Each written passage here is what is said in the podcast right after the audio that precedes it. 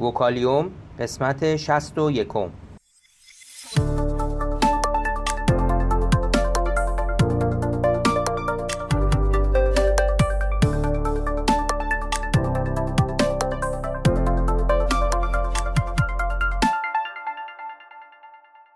صدای ما را از آسمان نمای گنبد مینا در منطقه فرهنگی گردشگری عباسآباد تهران میشنوید.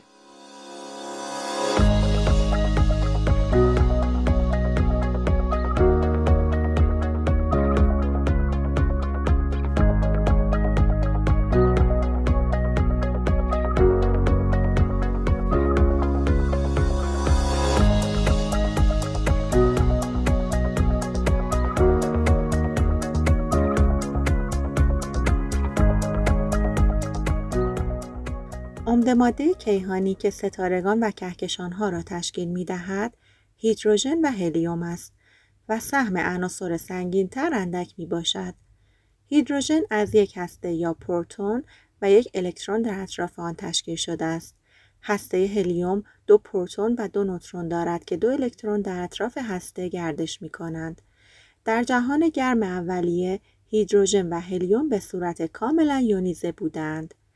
هرچه یک گاز گرمتر باشد، سرعت حرکت های آن بیشتر است. در صورتی که انرژی جنبشی ها به اندازه کافی زیاد باشد، برخورد ها باعث یونیزه شدن آنها می شود. مثلا اگر دمای گاز هیدروژن بیشتر از 4000 کلوین باشد، اکثر ها دارای انرژی بیشتر از 13.6 دهم الکترون ولت هستند که برای یونیزه کردن ها کافی است. در دمای باز هم بالاتر برخورد هسته ها با یکدیگر یا با فوتون های پر انرژی می تواند سبب تجزیه هسته ها به اجزای کوچکتر یعنی نوترون ها و پروتون ها گردد. در دما بچگالی باز هم بالاتر این امکان وجود دارد که حتی پروتون ها و نوترون ها نیز به اجزای تشکیل دهنده خود یعنی کوارک ها و گلوون ها تجزیه شوند. در دمای بسیار زیاد امکان تشکیل زوجهای ذرات و پادذرات به صورت حرارتی وجود دارد. شرط خلق ذرات و پادذرات از یک نوع خاص آن است که حاصل ضرب ثابت بولتزمن در دما بر حسب کلوین بیشتر از دو برابر انرژی سکون ذرات از آن نوع باشد. مثلا اگر دمای محیط بیشتر از حدود 10 بیلیون کلوین باشد، الکترون ها و پوزیترون ها به وفور در محیط وجود خواهند داشت.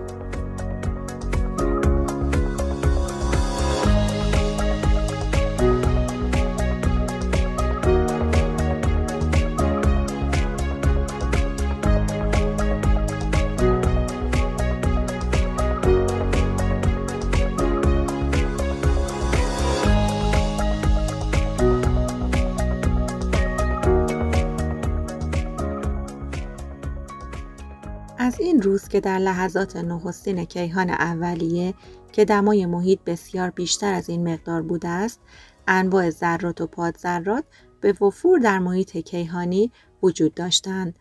الکترون ها، پوزیترون ها، کوارک ها، پادکوارک ها، گلون ها، فوتون ها، نوترینو ها و پادنوترینو ها و غیره.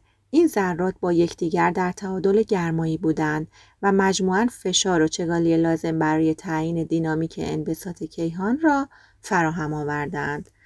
زمانی که دمای کیهان به کمتر از حدود یک بیلیون کلوین کاهش پیدا کرد، نوترون های باقی مانده در محیط جذب پروتون ها شده، هسته های هلیوم را به وجود آوردند.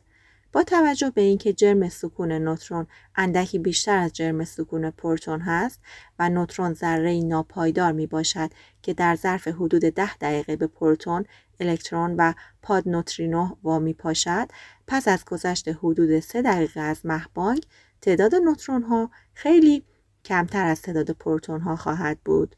پس از ترکیب شدن کلیه نوترون ها و تشکیل هسته های هلیوم پروتون های باقی مانده در محیط هسته های هیدروژن را تشکیل می دهند. بدین ترتیب نسبت جرمی هیدروژن 76 درصد و نسبت جرمی هلیوم 24 درصد خواهد بود و برخی از عناصر سبک دیگر مثل دوتریوم و لیتیوم با نسبت های بسیار کمتری در حد یک صدم درصد یا کمتر تشکیل می گردند. شرایط حاکم بر پلاسمای کیهانی در دقایق اولیه کیهان بگونه ای نبوده است که عناصر سنگین تر مثل کربن و اکسیژن تشکیل شوند. از این رو منشأ عناصر سنگین بایستی در فرایندی غیر از انفجار بزرگ باشد. این عناصر عمدتا در مرکز ستارگان و در انفجارات ستاره‌ای تشکیل می شوند.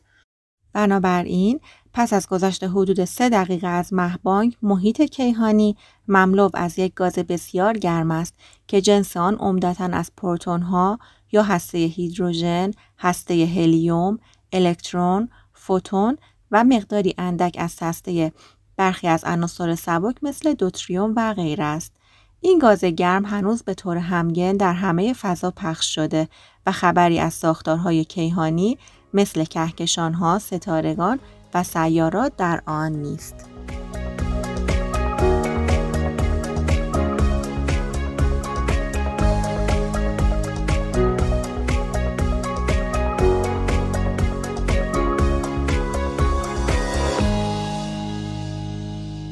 اگر علاقمند به مطالب علمی و نجومی هستید صفحه اینستاگرام ما را به آدرس گنبد مینا دنبال کنید